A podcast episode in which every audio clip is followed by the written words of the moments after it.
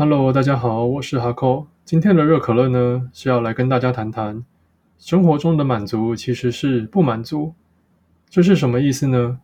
主要是最近我看到了 PTT 的一篇热门文章，它的内容在讲一个三十岁左右的上班族，每天他上班下班回家就是打打游戏、追追剧，好像没什么特别的欲望，一切都很满足。但是实际上，这种生活才是大大的不满足。就我自己而言，我以前也曾经经历过这样的时期。我是一个软体工程师，从小就是一个打电玩长大的阿斋。在好几年之前，我的生活也曾经是那样：上班、下班、回家就是打 game。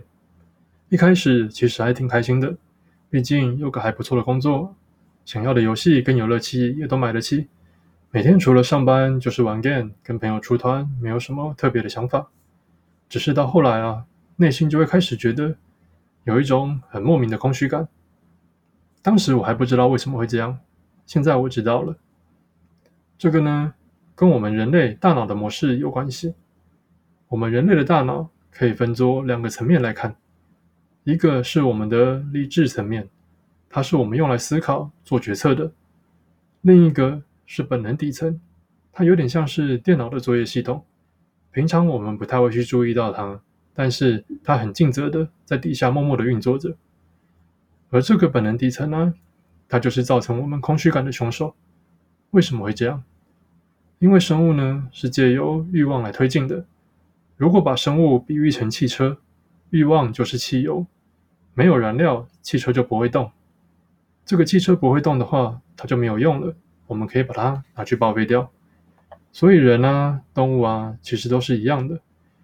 一旦欲望被满足了，又没有新的目标，本能机制就会陷入一种像是宕机的状态。你的人生就会觉得很空虚，会觉得说生命好像没有什么意义啊，怎么样都可以，随便他吧。这个感觉我很清楚，因为我以前也曾经经历过。当然，有些人可能会觉得动物本能啊什么的，离我们人类很远啊，我们怎么会像动物呢？这个哦，我觉得很难说了。我来讲一个很奇特的动物实验，叫做老鼠无头棒。它是由一个美国的动物行为学家约翰卡尔洪在一九六零年代做的一个大型动物实验。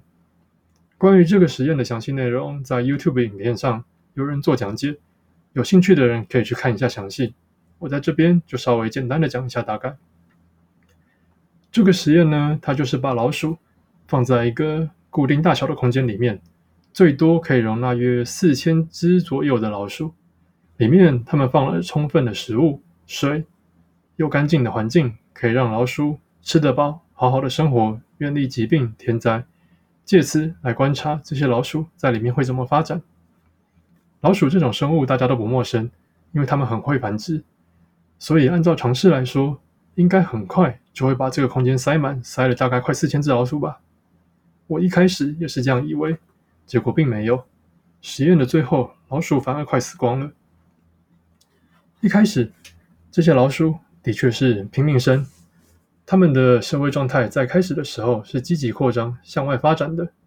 不过，当老鼠生到一定程度以后，扩张速度就慢下来了，而且很多老鼠的行为开始出现变化。许多年轻的公老鼠找不到老婆，只好群聚在一起，整天就是吃饭、睡觉，偶尔打打架。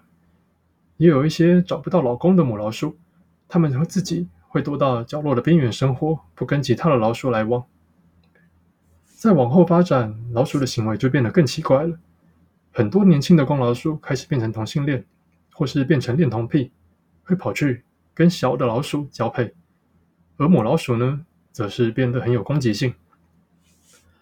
原本都是公老鼠在打架的，因为他们要抢地盘、抢老婆。但是这些。公老鼠的斗性现在反而变弱了，反而母老鼠变得更强了。很多母老鼠也开始不生小孩、不怀孕。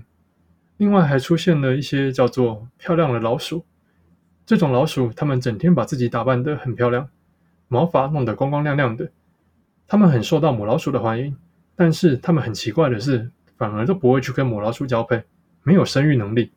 它们也失去了斗争本能，连打架都忘记怎么打了。所以找不到老婆的老鼠就一直找不到老婆，母老鼠也不想生小孩，而有能力找老婆的这些老鼠呢，他们不想交配，老鼠的社会就这样越来越奇怪，到最后所有的老鼠都不怀孕了，整个聚落就这样灭亡。听完这个实验，我们可以来仔细的类比一下，找不到配偶的公老鼠围在一起抱团取暖，其实就跟现在的社会很像。大家可以稍微观察一下网络上面的状态，就大概可以知道是为什么了。而像是公老鼠斗性减弱，母老鼠变得更强势，是不是也很像现在的两性平权？激进的女权分子跟现在很多失去男子气概的男性一样呢？其余像是生育率下降、少子化，还有漂亮老鼠等现象也都很相似。像日本就有一些男生喜欢穿女装，其实还挺妙的。当然，不止这个老鼠实验了，其他动物相关的实验也是不少，像是观察龙虾的行为，它们怎么打架争夺领地的，还有龙虾大脑里面血清素的分泌模式之类等等。这些动物实验或多或少都可以整理出一套行为规律，最后都能在我们人类的身上找出类似的因子。所以说，人类的本能层面其实一直都在运作。可能比你自己想象中运作的还要好。那回到一开始，满足就是不满足，这个我们该怎么解决呢？我刚刚说以前我经历过，那我又是怎么跳出来的？其实这个解决方法很单纯，它就是要找到属于你自己的人生热情。像我当初啊，其实有点呆呆的。就是突然觉得我好像该找一个女朋友喽，所以我就开始研究，到底该怎么交到女朋友。毕竟你也知道，爱打电动的阿宅在这方面其实并不是那么擅长。不过也就是因为这样，我花了很多时间跟精力在研究这些东西，我的人生突然就有了一个目标，也因此我的本能底层就开始动起来了，许多的动力源源不绝的开始出现。举个例子。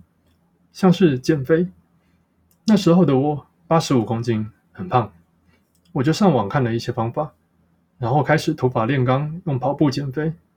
一开始跑不动啊，肥宅平常又没在运动，但是就很奇妙，我就是有一股动力让我坚持下去。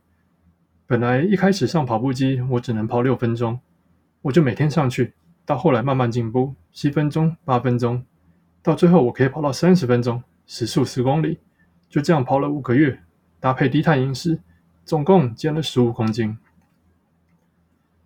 现在想想，的确是蛮不可思议的啦。不过大家也可以这样理解，有没有动力真的是差很多。哦，对，我后来的确也有交到女朋友了，谢谢大家关心。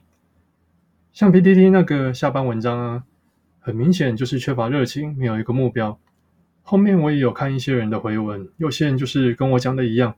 他们有找到自己的热情，像是有一个版友本来是做文组工作的，后来找到修理乐器的热情，修着修着就跑去美国追逐梦想。从那篇文章的字里行间呢，真的是可以从文字中体验到他的热情，并不是随便说“哦，我好像喜欢这个，我试试看吧”，而是一种当你真的找到热情的时候，会散发出不一样的气场，一种闪闪发亮的感觉。就算是隔着文字，你也可以感觉到它的光芒。至于我自己，现在人生的目标当然已经不是交女朋友了啦，这个目标已经达成了。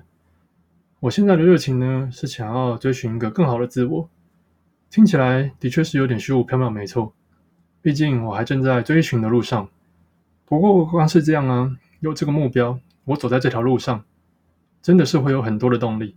我会想要去尝试很多很多的活动。会想去做很多以前我原本不会去想的，几年前的那个我绝对不会去做的事情，像是健身啊、打泰拳啊、射弓箭，还有很多其他的活动。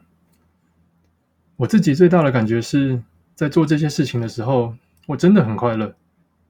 这种快乐跟我以前打电动的时候那种感觉完全不一样，是一种发自内心的满足感。我很难用言语去形容，真的要说的话，就有点像是。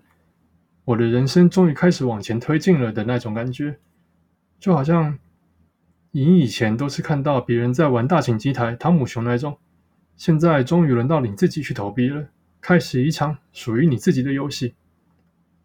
如果刚好你跟那篇 PPT 文章写的一样，陷入了宕机状态，觉得人生停住了，那我觉得你可以试试看，去寻找一个属于你自己的热情，一份你自己真的很想做的事情，去尝试看看。我相信你会获得很不一样的体验，就跟你第一次喝到热可乐一样的感觉。我是哈扣，感谢各位的收听，欢迎下次继续跟我一起热可乐一下。